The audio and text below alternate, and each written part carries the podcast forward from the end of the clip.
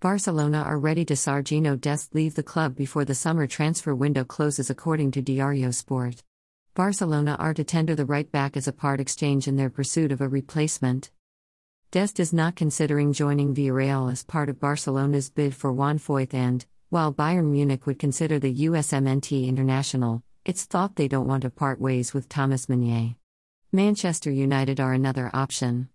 According to Football España. If if this did not go as planned, it's understood that they're still going to try to sell him.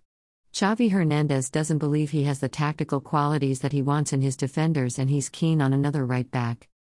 Dest joined Barcelona in 2020 from Ajax and has since made 72 appearances for the Catalan club across all competitions, contributing 3 goals and 5 assists.